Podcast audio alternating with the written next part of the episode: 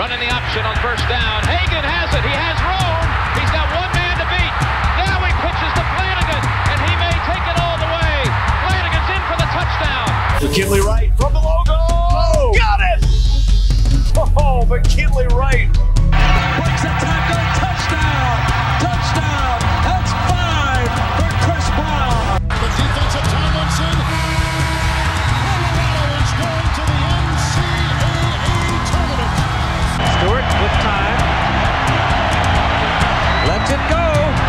Got three people down there. The ball's up in the air. Caught!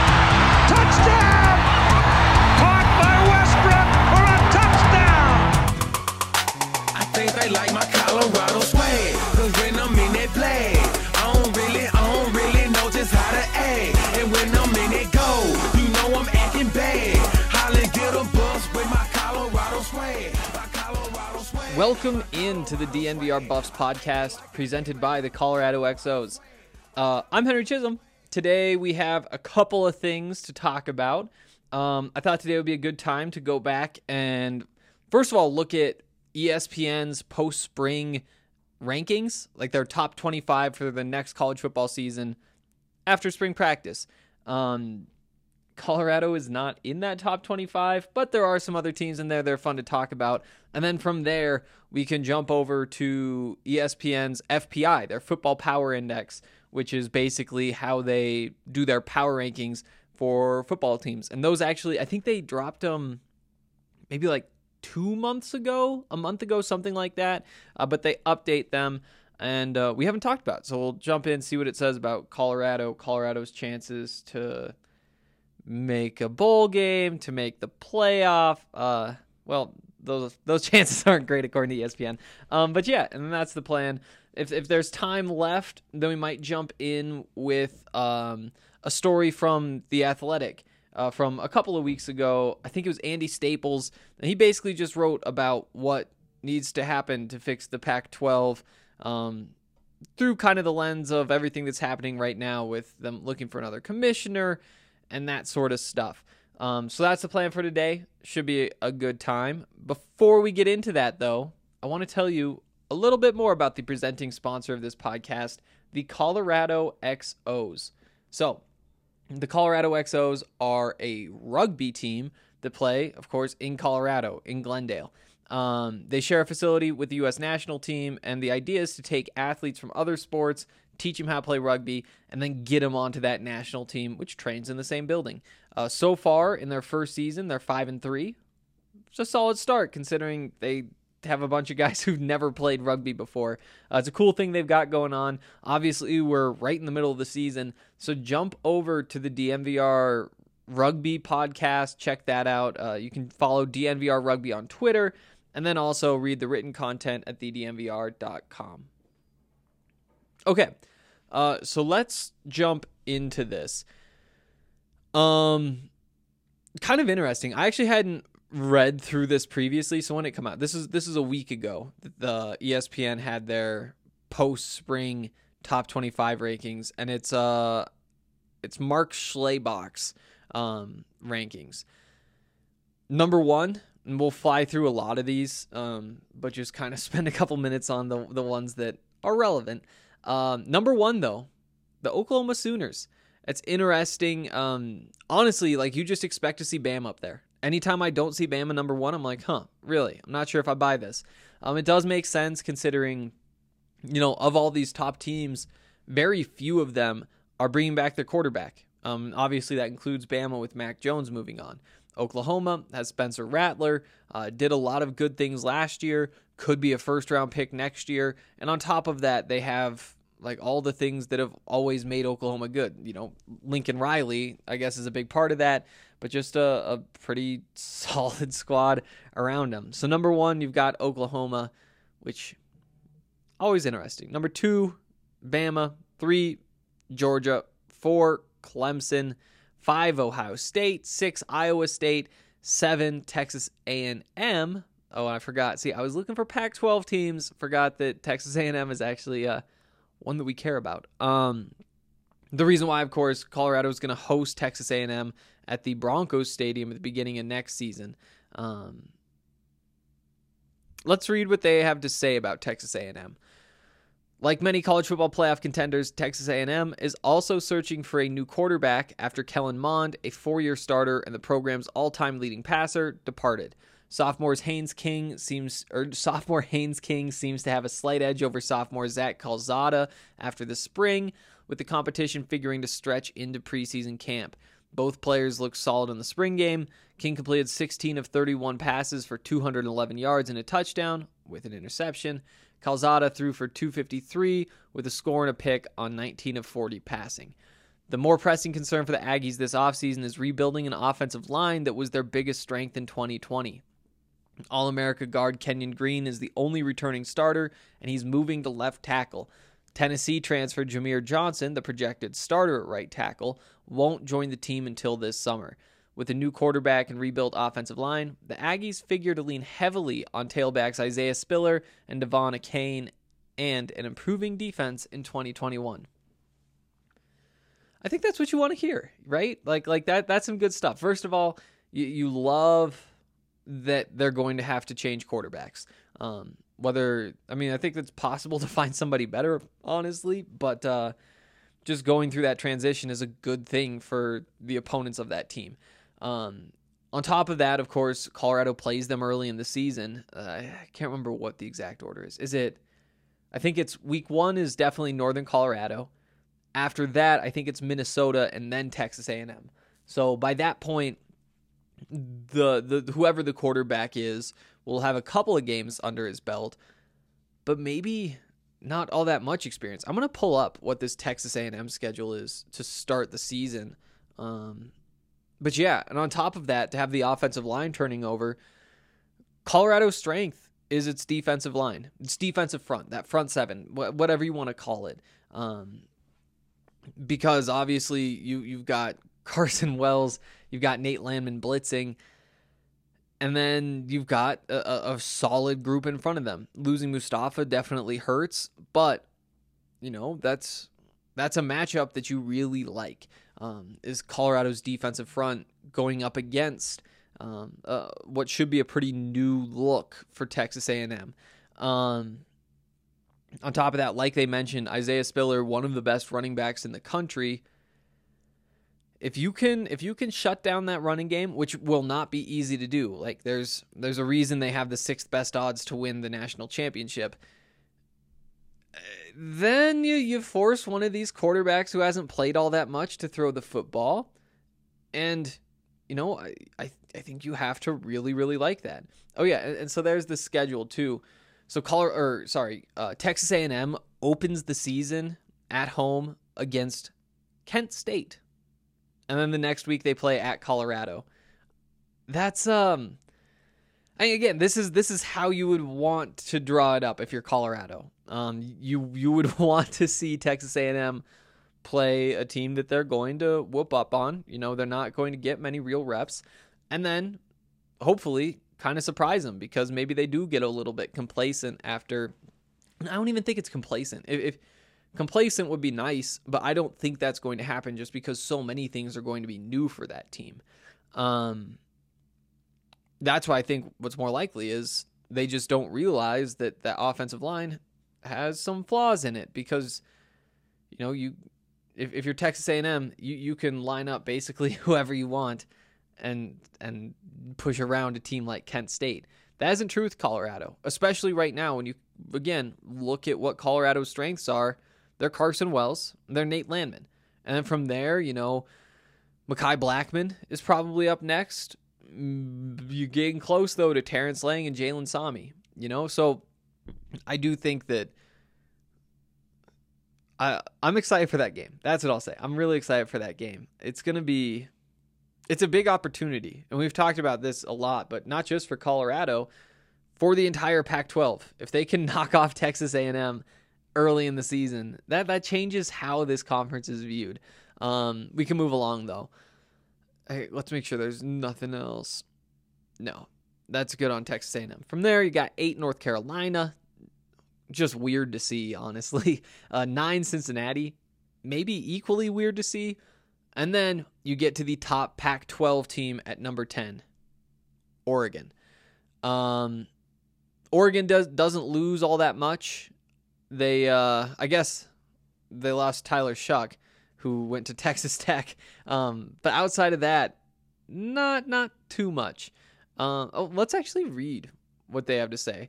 Um, they start by saying the Ducks' potential quarterback controversy seemed to be settled when 2020 starter Tyler Shough transferred to Texas Tech. Anthony Brown, a former grad transfer from Boston College, didn't see action until the final two games of the year, throwing for 164 yards with two touchdowns, running for 40 yards with two scores in the Pac 12 championship game and against Iowa State in the PlayStation Fiesta Bowl. The Ducks have recruited exceptionally well under head coach Mario Cristobal, and they should begin to reap the benefits of those classes. New defensive coordinator Tim DeRuyter, who replaced Andy Avalos, the new head coach at Boise State, inherits a unit that is arguably the most talented in school history, at least according to ESPN recruiting rankings. In 2019, Oregon signed number one defensive end Kayvon Thibodeaux, potential number one pick in the 2022 NFL draft. Uh, also signed number two cornerback Mykael Wright, number five outside linebacker Mase Funa. And the next year, the Ducks signed number one inside linebacker Justin Flowe, number two cornerback Dontae Manning, number three inside linebacker Noah Sewell, and this year's class included number two cornerback Avante Dickerson. Yeah, I mean, it's nothing too groundbreaking in there. I mean, we've known that they've been landing some pretty big name guys, as as they should. You know, it's a program that has had success. Maybe not uh, the the top level of success, but they've gotten pretty close to it. Um, and especially in the last 10, 15 years, you know, they've really transformed themselves into an, an iconic program, and maybe not quite a program at this point um, that that you expect to be competing for national championships every year. But five, six, seven years ago, it did feel like that's what was on the way. Um, and, and so it's not a surprise to see that they're getting all these guys, and that's without even bringing up Nike and their facilities and all that stuff.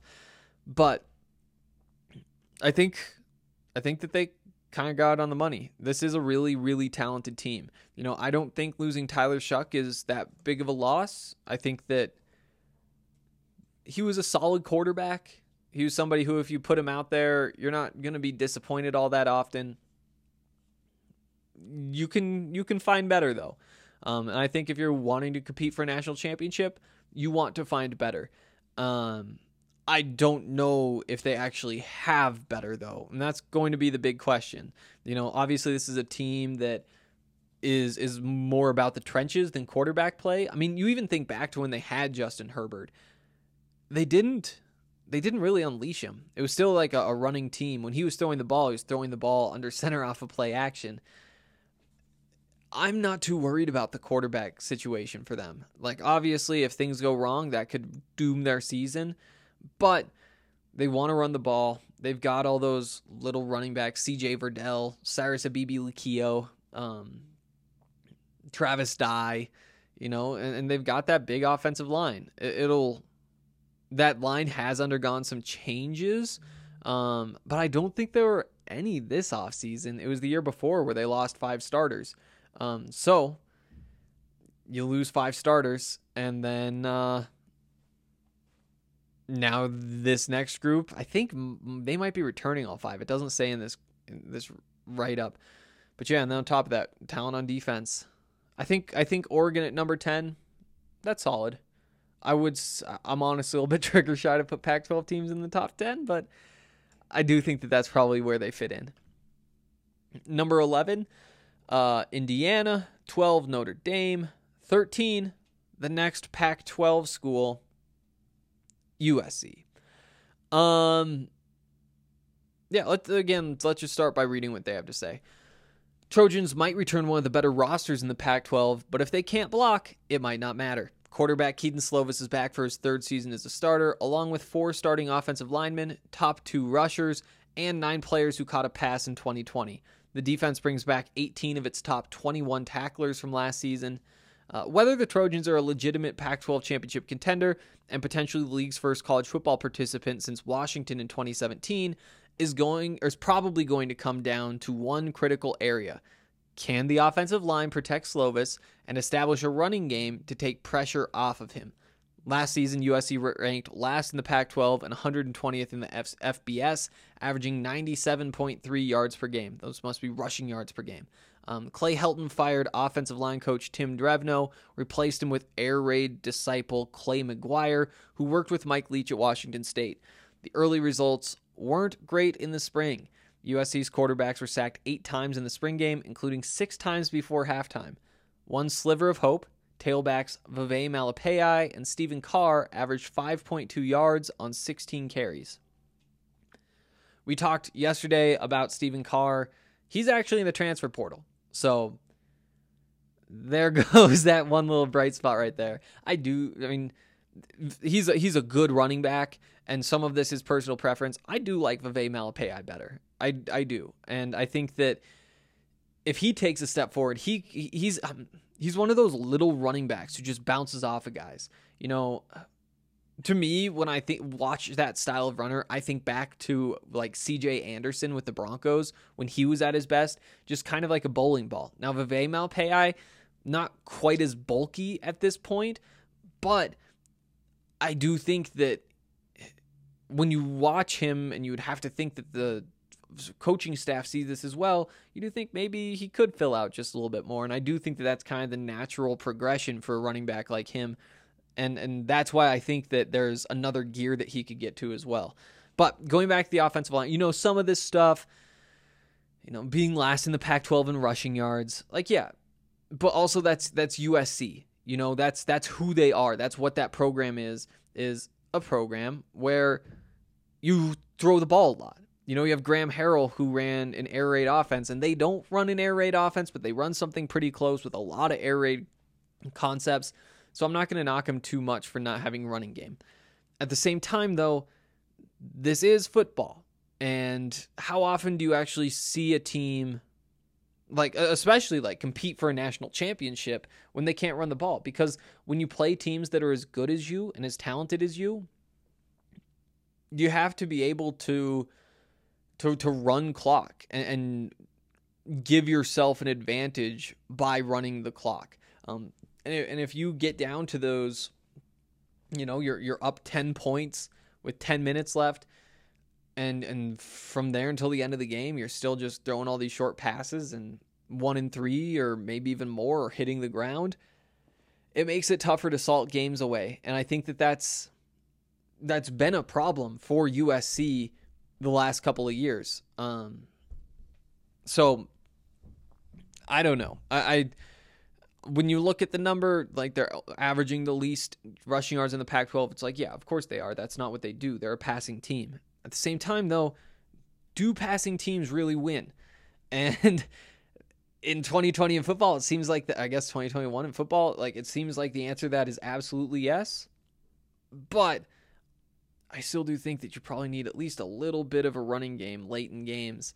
And and I think that they'll have that at least enough to be able to to compete for a Pac-12 championship. I don't think they have it in a way that would mean they could compete for a national championship. But I do also wonder about that offensive line because I think that that floor is pretty low because they struggled last year too. And and that was with Alijah Vera-Tucker kind of playing that anchor spot at left tackle. If if you're starting to give up sacks from that spot, on top of the other issues that, that that offensive line could have, you could see how that could become a very big problem. And I mean, this this is again who USC is. Like, they want the the flashy skill guys, maybe not the big bulky guys in the trenches. Very different from the way Oregon runs its program. Um, but yeah, USC slides in at number 13. 14, Iowa. 15, another Pac-12 team, Washington. Um, yeah, let's just jump in. The Huskies were dealt a couple of big blows during spring practice when star pass rusher Zion Tupuola, Tupuola-Fetui ruptured his Achilles tendon and will be sidelined for six to ten months, putting his availability for this coming season in serious jeopardy. The junior from Pearl City, Hawaii, had seven sacks and three forced fumbles in only four games in 2020 promising outside linebacker Laiatu Latu. That's a Laya Laya. I think yeah, that's right. Laiatu Latu was also forced to medically retire from football because of a neck injury.